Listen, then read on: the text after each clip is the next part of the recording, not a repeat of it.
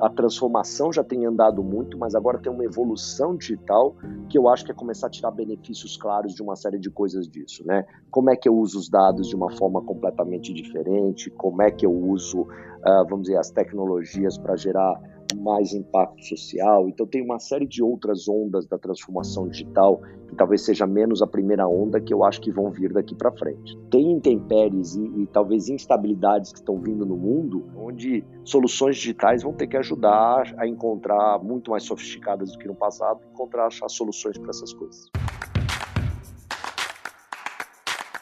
Neg News, o podcast que prepara você para o futuro.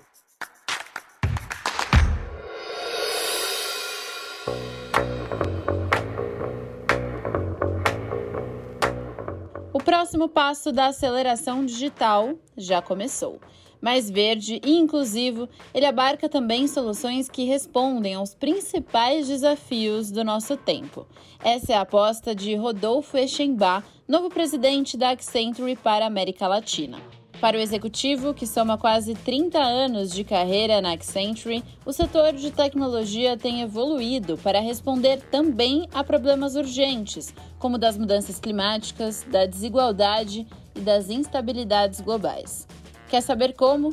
A gente te conta. Eu sou Juliana Calzin e esse é o Neg News. Rodolfo, seja muito bem-vindo ao Neg News. Muito obrigada por ter aceitado o nosso convite. Obrigado, Juliana. Obrigado você pela oportunidade de, de, eu falar aqui e falar um pouquinho da Accenture também. Muito obrigado pela oportunidade. A gente que agradece. Queria começar falando de um relatório que vocês lançaram neste ano, que aponta para a necessidade de estratégias de tecnologia e sustentabilidade andando juntas. Então, a tecnologia como uma aliada das metas das empresas para descarbonização, para maior eficiência, maior responsabilidade é, como é que você enxerga isso, assim, essa aliança e como que ela tem se dado na prática, assim, como que vocês têm trabalhado com esse tema? Tá, eu acho que, bom, é uma excelente pergunta. A gente entende que definitivamente, bom, o mundo hoje roda ao redor de tecnologia e tecnologia faz parte de todos os processos, de todas as empresas, envolve a vida pessoal de todo mundo. Então é uma, uma agenda super em linha. E eu acho que a SG finalmente está ganhando o espaço que merece no mundo, né? E assim, então eu acho que claramente todo mundo entendeu, as empresas entenderam que se a gente não tiver uma, uma, uma agenda de sustentabilidade muito forte, talvez o mundo, uh, vamos dizer, a gente vai ter colapsos no mundo muito maiores do que a gente está tendo hoje, né? Então, claramente essas duas agendas entraram e estão andando juntas. Uh, eu acho que a gente pode andar e, e, tem alguns setores ou algumas áreas de colaboração super relevantes. Tá? Uma delas é, claramente, é, se você olhar, por exemplo, toda a adoção de nuvem, que é uma coisa que está, vamos dizer, eu diria que está andando, os últimos relatórios falam que a gente só andou 20% é, de sair de uma, uma, vamos dizer, de on-premise para nuvem, 20% a 25% foram os últimos números que eu ouvi no Brasil. É, esse negócio tem um potencial aí de 70% a 80% ainda de vamos dizer, de migração. E claramente é uma agenda muito mais sustentável, né? Todos os grandes provedores de cloud, todos os, vamos dizer, os famosos MEGs, eles efetivamente têm uh, nuvens uh, super sustentáveis e quando você entra no detalhe, você vê que, vamos dizer, os data centers deles são 100% sustentáveis, se não são sustentáveis, eles têm 100%, eles têm planos agressivos de sustentabilidade. Então, mover hoje de on-premise para cloud uh, via de regra, esse negócio é uma, é uma uh, vamos dizer, contribui muito uh, para a sustentabilidade, vamos dizer, do planeta como um todo.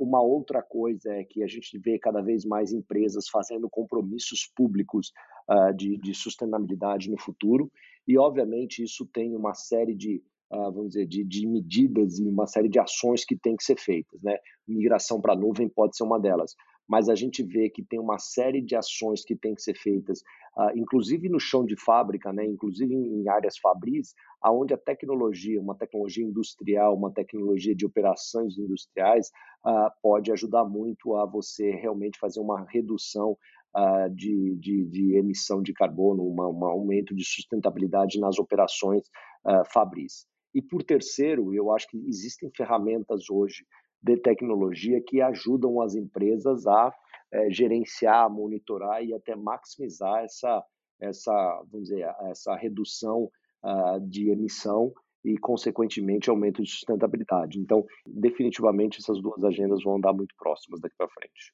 E aí, então, vou, vou fazer um compilado, né?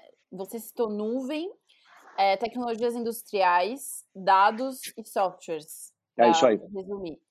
É isso e aí, aí um, um, dos pontos tem, daria pra gente fazer um episódio sobre cada um, mas assim, eu acho interessante esse um dos últimos que você cita, né, que são os dados, porque com essa agenda cada vez mais forte, as empresas também é, estão sendo pressionadas a serem mais transparentes, né? Sem dúvida. Então, a, adotando métricas e compromissos, elas precisam também demonstrar que estão avançando nesses compromissos.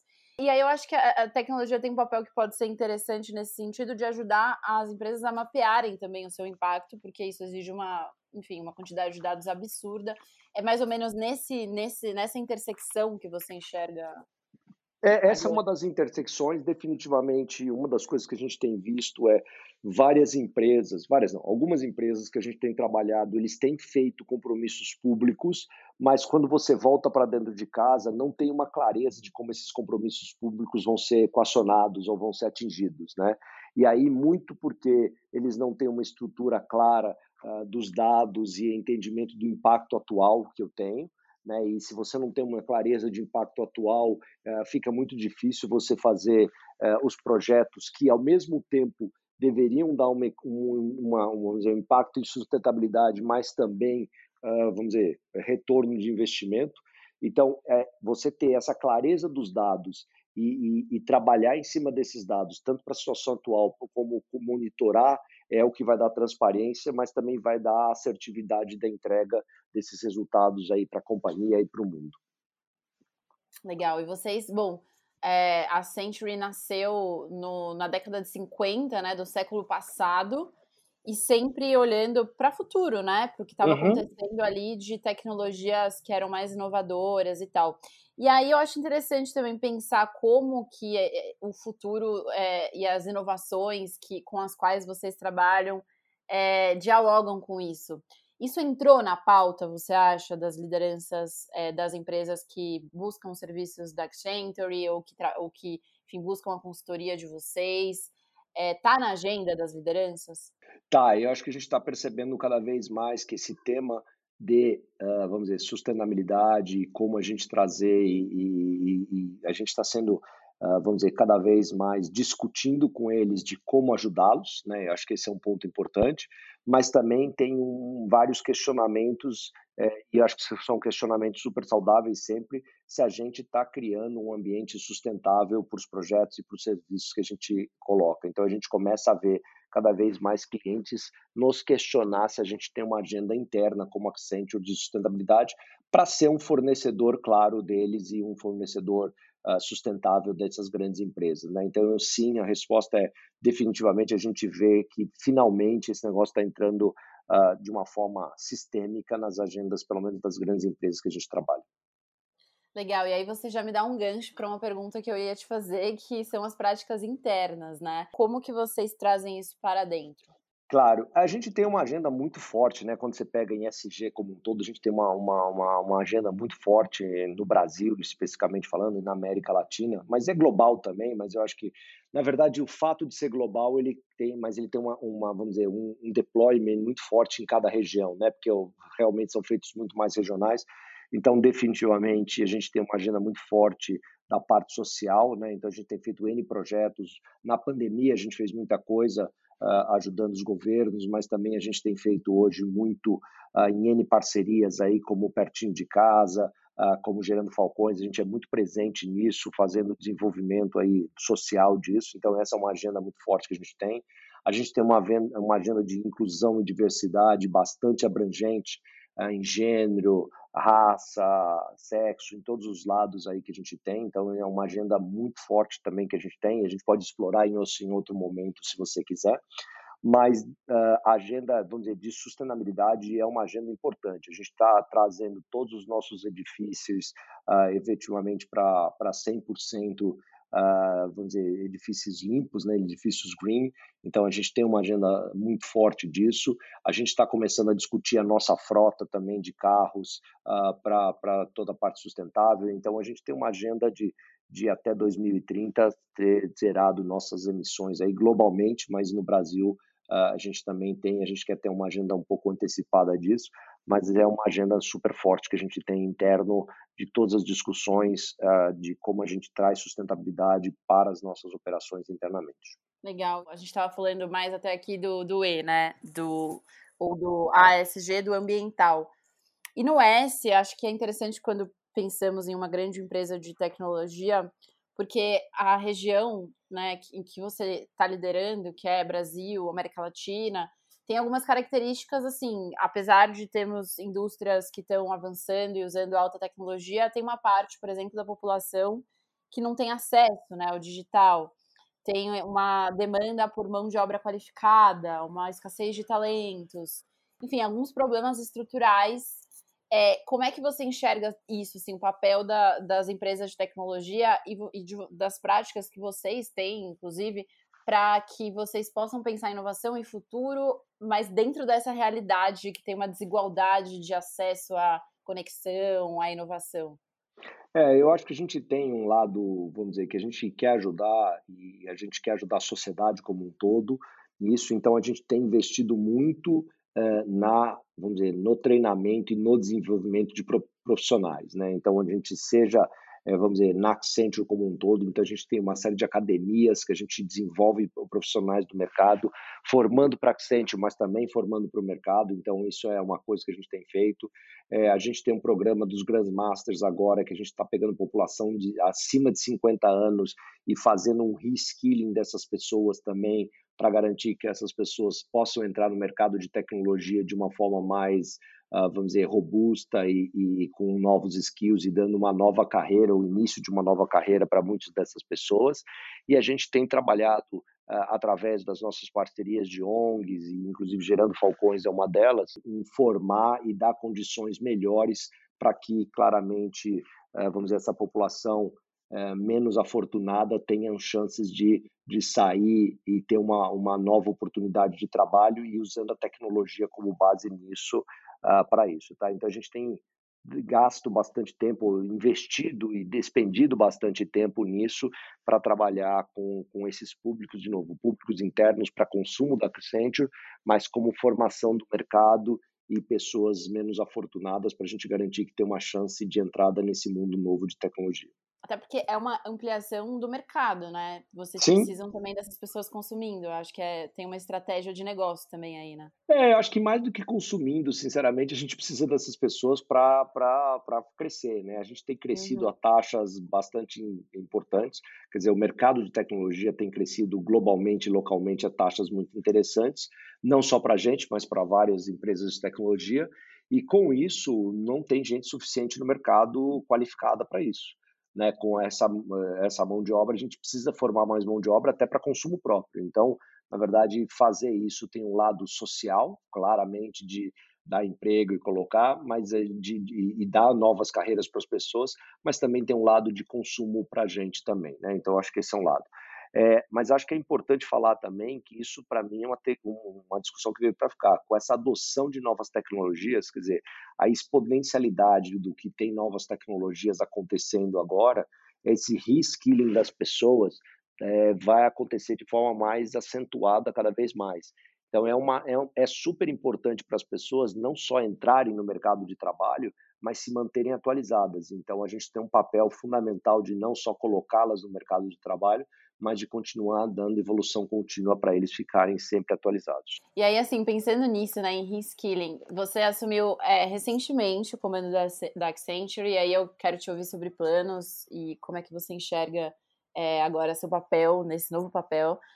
E você tem uma trajetória já de muitos anos, né, desde o início da década de 90 na Accenture, como é que você fez agora como liderança como é que você enxerga o seu processo é, para entender essas transformações todas que a gente está conversando aqui, né? Que talvez não fossem tão estratégicas antes e que agora são, é, entendendo também esse novo mundo que a gente está caminhando em relação à inovação e tecnologia. Como é que você fez nessa trajetória para se manter é, atualizado assim com as demandas do nosso tempo?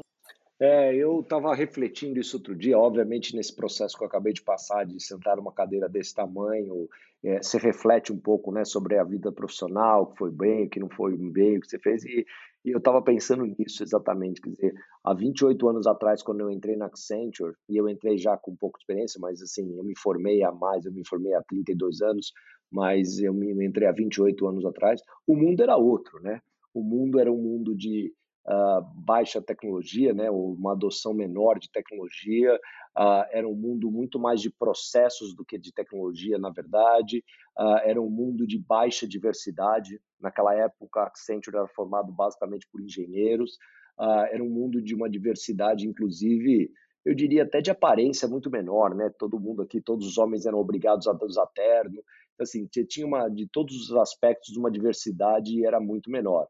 Uh, passados 28 anos, né, esse negócio é outro mundo, né? Quem olha Accenture do passado e olha hoje, em várias empresas, mas quem olha hoje é muito diferente. Então, ah, e eu acho que a, a, a, sorte que eu tive de trabalhar numa empresa da Accenture, como está sempre de vanguarda, sempre pensando no futuro, sempre com os passos na frente, eu acho que me deu a oportunidade de me uh, adequando, aprendendo e me, me, vamos dizer, embarcando nessas novas ondas. Uh, eu acho que então a Accenture me deu essa oportunidade. Agora, se eu achar qual o meu, vamos dizer, qual o meu lado dessa equação, foi sempre pular nessas coisas novas, né? Foi sempre abraçar essas coisas novas.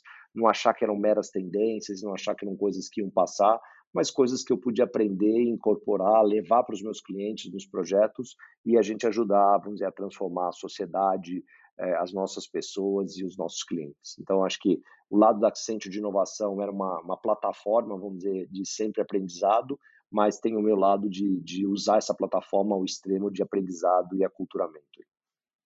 E aí, pensando em, em daqui para frente, né? É claro que você assumiu há pouco tempo, mas o que, que você enxerga, assim? O que, que vocês querem construir para a Accenture aqui na região que você tem ali no radar de prioridade? É, eu acho que assim, não muda a estratégia de prioridades, né? Eu acho que as prioridades que a gente teve nos últimos anos que o Framil conduziu, eu fazia parte do time de liderança do Framil, então de certa forma eu estou super alinhado com a agenda que tinha. Uh, e a agenda sempre foi de crescimento, de diferenciação uh, e de, vamos dizer, play offense, né? De estar tá sempre uh, ofensivo no mercado. Então esse, esses direcionamentos não mudam. A gente quer ser uma empresa que cria diferença para o mercado, para os nossos clientes, que faz um impacto positivo na sociedade e um impacto e desenvolvimento para as nossas pessoas. Então, esse, é um, esse continua fortemente. Uh, então, a agenda de aquisições para diferenciação continua fortemente. Você vê que a gente tem feito várias nos últimos anos, isso vai continuar. A agenda de especialização dos negócios que a gente tem feito, então, Industry X, Song, tudo isso continua também para uh, para andamento e, e, diferenciação nos clientes. Então, essa é a agenda que continua, vamos dizer, muito fortemente aí. E eu acho que, é, em resumo, é agregar ou criar um impacto positivo nos nossos clientes, nas nossas pessoas e para a sociedade. Isso está no core da nossa, da minha agenda aqui e é uma continuidade da agenda que o Framil tinha deixado aqui. E aí, assim, nessa continuidade, né, é, você já fazia parte do time de liderança do Framil, é, mas agora assume a liderança depois de, assim, um período de transformação que foi o da pandemia, né, de dois anos e meio, enfim, quase três, né, se a gente pensar que ainda existe, o vírus ainda está aí e tal, mas é, para o mundo do trabalho e da tecnologia, muita coisa mudou, né? Mudou, completamente. É, que, que, que você enxerga que mudou, assim, que agora vocês estão tendo que se adaptar, o, até a forma de trabalho, né? Como é que foi esse período para a Accenture aqui no, na região? É, eu acho que, assim, sinceramente, a pandemia foi uma das coisas mais loucas que todo mundo viveu nessa vida, né? E eu, eu lembro até hoje, dia 16 de março de três anos atrás, né? Onde a gente veio o tema do lockdown. Eu, talvez ingenuamente, Achei que esse lockdown ia durar semanas ou meses no máximo, né? E muito pelo contrário, esse negócio durou dois anos e pouco. Então foi uma maluquice. Uh, gente, eu também achei que primeiro que o mundo ia acabar, né? E assim todo mundo trabalhando remoto, o que, que vai acontecer na Accent? Mas como o mundo parou, a gente realmente é impressionante. A gente colocou nossas e eu vou falar do Brasil principalmente, mas isso vale para a América Latina e para o mundo. A gente colocou 20 mil pessoas do, do, do Brasil para trabalhar remotamente do dia para a noite né, criando VPNs para segurança de clientes, alguma coisa. Então, em duas semanas, esse ambiente estava super estável, que foi uma operação de guerra, e aí mostra a nossa flexibilidade, o que a gente pode fazer. É, mas eu acho que a gente viveu um período de pandemia onde a gente teve que reaprender a engajar com os nossos funcionários uh, de uma forma remota, né, o que não é fácil. Uh, queira ou não queira, a tela é, tira um pouco daquele da percepção do olho no olho, da percepção do, do body language, né, da, da linguagem corporal, uh, da percepção de como a pessoa está. Então, acho que esse negócio criou, uh, vamos dizer, desafios in, importantes para a liderança saber como é que estavam os seus funcionários. Uh, por outro lado, criou uma oportunidade das pessoas estarem muito mais próximas da sua família e se mostrarem mais humanos, né? Quantos calls e quantas telepresenças a gente estava e você via a família, o filho da pessoa entrando, filho, filha, você via o gato subindo na tela, coisas que eram impensáveis antes da pandemia. Foi uma época muito de estar próximo, de tentar estar próximo dos funcionários remotamente, uh, o que funcionou eu acho que a gente teve, por outro lado, uma exponencialidade, né? essa história da explosão do e-commerce, explosão de tecnologia, explosão de tudo, fez com que a gente crescesse muito. Então, a gente contratou um monte de gente na, na, na pandemia. Tá? Só para você ter ideia, foram mais ou menos 10 mil pessoas que a gente contratou na região na pandemia. É, e essas pessoas que nunca conheceram Accenture, né? nunca conheceram o escritório, nunca conheceram pessoas é, pessoalmente. É, e aí, quando a pandemia eu não digo que ela acabou, como você falou, o vírus está por aí, mas ela deu uma arrefecida, que as pessoas começaram a voltar. Eu acho que a gente passou por um outro dilema que todas as empresas estão passando, que é a volta do escritório. A gente achou lá atrás, erradamente, de novo, que um dia ia acabar a pandemia, todo mundo ia voltar para o escritório no dia seguinte. E não, as pessoas não querem mais, né? As pessoas não querem mais voltar para o escritório das 8 às 5 todos os dias, ah, elas não querem estar cinco dias por semana aqui, porque elas têm compromissos pessoais. Então, a gente está adotando muito fortemente o um modelo híbrido, né? que é, na verdade, você fica em casa, obviamente tem compromissos de clientes e tal que você tem que estar, tá, mas que, que quando você vem ao escritório, você tem que vir com um propósito. Um propósito de confraternização, um propósito de aprendizagem, um propósito de uma reunião importante uh, que é presencial, tem uma qualidade muito melhor. Então, a gente trouxe essa história de estar no escritório com um propósito muito atrelado. Eu, particularmente, antes da pandemia, vinha para o escritório seis, cinco dias por semana, das oito às cinco todo dia. Hoje eu faço é. muito mais um híbrido do que eu fazia antes, né? O que é bacana, entendeu? Eu acho que é bacana isso. Não, e é interessante é, perceber também como as empresas foram descobrindo seus modelos que davam certo, né? Acho que existe uma discussão, talvez, mais no, assim, durante a pandemia, de como é que fica a inovação com pessoas trabalhando à distância, é, nos Estados Unidos, existem alguns movimentos de empresas que estão tentando retomar o escritório a todo custo e estão com dificuldades, e aí eu falo de grandes empresas é, big tech, de tecnologia. Vocês acham, você, você acha que vocês encontraram um modelo que funciona e que tem essa, esse equilíbrio entre o que veio da pandemia e um modelo anterior da pandemia? Eu vou corrigir o tempo verbal só. Eu acho que a gente uhum. está achando, tá? Eu não acho que a gente tá. achou e a gente pode falar que a gente achou. Eu acho que a gente está tentando esse equilíbrio. É, e eu acredito, tá? E é uma, uma visão minha. Eu acredito muito mais no modelo híbrido do que 100% remoto.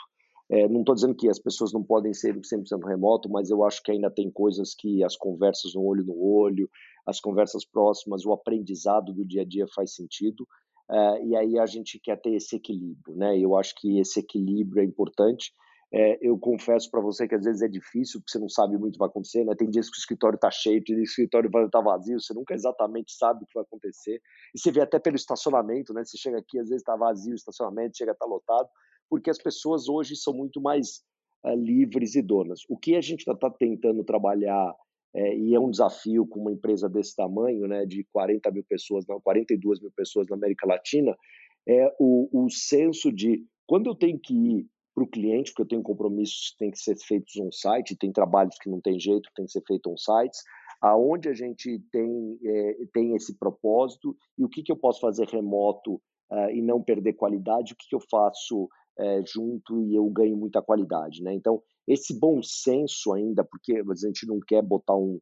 É, como é uma empresa muito descentralizada e, e serve muitos clientes, não dá para a gente botar aqui, sei lá, todo terça e quarta todo mundo está aqui. Né? A gente quer trabalhar com que esses, esses grupos trabalhem quase que autonomamente. Então, esse é o desafio que eu acho que a gente tem, que eu acho que, de novo, a gente está sendo bem mais sucedido ou não. E eu te diria que esse, essas boas, bom bom resultado que a gente tem tem uma correlação com a qualidade da liderança que está naquele projeto, naquele serviço muito fortemente. Quem consegue motivar o time, quem consegue levar o time a ser muito mais humano, entender o propósito, entender porque tem que estar lá um dia e flexibilidade, tem tido muito mais sucesso do que líderes talvez menos é, capacitados ou, ou é, com uma inteligência emocional tão avançada quanto, quanto os outros. Né? Então, eu acho que tem uma correlação direta com a qualidade da liderança aí que a gente tem. Por isso que a gente está investindo bastante agora em, em levar uma, uma um, um, vamos dizer, uma elevação da qualidade da nossa liderança, porque a gente entende que em tempos, vamos dizer, de regras menos rígidas como essa que a gente está colocando, ter uma liderança forte, inspiradora, é, é muito importante. E é nisso que a gente está trabalhando agora. Então, só corrigindo o seu tempo verbal, acho que estamos achando ainda. Não diria que a gente está, não a gente achou ainda não. Acho que todo mundo, né? Se é, achou é, que encontrou mundo. a fórmula, talvez descubra que não. Mas, é, enfim, e, todo mundo é. já passou por essa. Vai voltar todo mundo para o escritório, nunca vai voltar para o escritório. Já, já passou por tudo, né? E eu acho que o mundo não vai mais aceitar isso, né? Acho que é, eu, a minha leitura é que se a gente, e, se a gente falar para todo mundo que tem que vir para o escritório sete dias por semana, cinco dias por semana, muita gente vai embora. Literalmente o cara vai falar: não vou, tem outras oportunidades por aí, eu vou para frente, acabou, não quero mais isso. Uhum. E aí, para encerrando, Rodolfo, é, só pegando esse gancho também, né, do, do que veio da pandemia, é, as empresas, enfim, entraram com o termo transformação digital e tiveram que acelerar os seus processos, né? É, é claro que cada setor e cada empresa está em um nível diferente, às vezes, de transformação digital, de digitalização, mas como é que você viu esse avanço no, no, Brasil, assim, depois desse tempo? Em que estágio você acha que as empresas estão agora? É ainda de transformação digital? Então, eu sim, eu acho que a, a, a transformação digital acelerou uh, fortemente. É, acho que ela não acabou, então eu acho que talvez ela seja mais, menos, talvez o, o a, a transformação já tem andado muito, mas agora tem uma evolução digital que eu acho que é começar a tirar benefícios claros de uma série de coisas disso, né? Como é que eu uso os dados de uma forma completamente diferente? Como é que eu uso, uh, vamos dizer, as tecnologias para gerar mais impacto social? Então tem uma série de outras ondas da transformação digital que talvez seja menos a primeira onda que eu acho que vão vir daqui para frente, tá? E, por exemplo, quer ver um negócio que está acontecendo, você está acompanhando super antenada, está conhecendo esse, todo o programa do, do, problema de supply chain global por causa uhum. da, da, da, da, guerra da Ucrânia, né, por causa da falta de, uh, de, de, de fornecedores e toda essa história. As cadeias de supply chain ficaram 100% globalizadas e menos resilientes. Como é que você vai usar a tecnologia, analytics e dados para fazer cadeias de suprimentos muito mais resilientes a, a, vamos dizer, a intempéries que no mundo globalizado vão acontecer. Então, eu acho que esse tipo de coisa que talvez seja menos a transformação em core em si, mas usar a adoção de técnicas digitais muito mais sofisticadas para resolver problemas de negócio super importantes, eu acho que é a próxima onda do que vai vir aí. E até porque não é um processo que não acaba, né? Não, é não acaba. Assim tem intempéries e, e, talvez instabilidades que estão vindo no mundo, onde soluções digitais vão ter que ajudar a encontrar, muito mais sofisticadas do que no passado, encontrar as soluções para essas coisas. Legal. Muito obrigada mais uma vez pela conversa e pelo seu tempo. Obrigado pela oportunidade, estou sempre à disposição aqui. Este podcast é um oferecimento de Época Negócios inspiração para inovar. Ouça, acompanhe, compartilhe e nos siga nas redes sociais.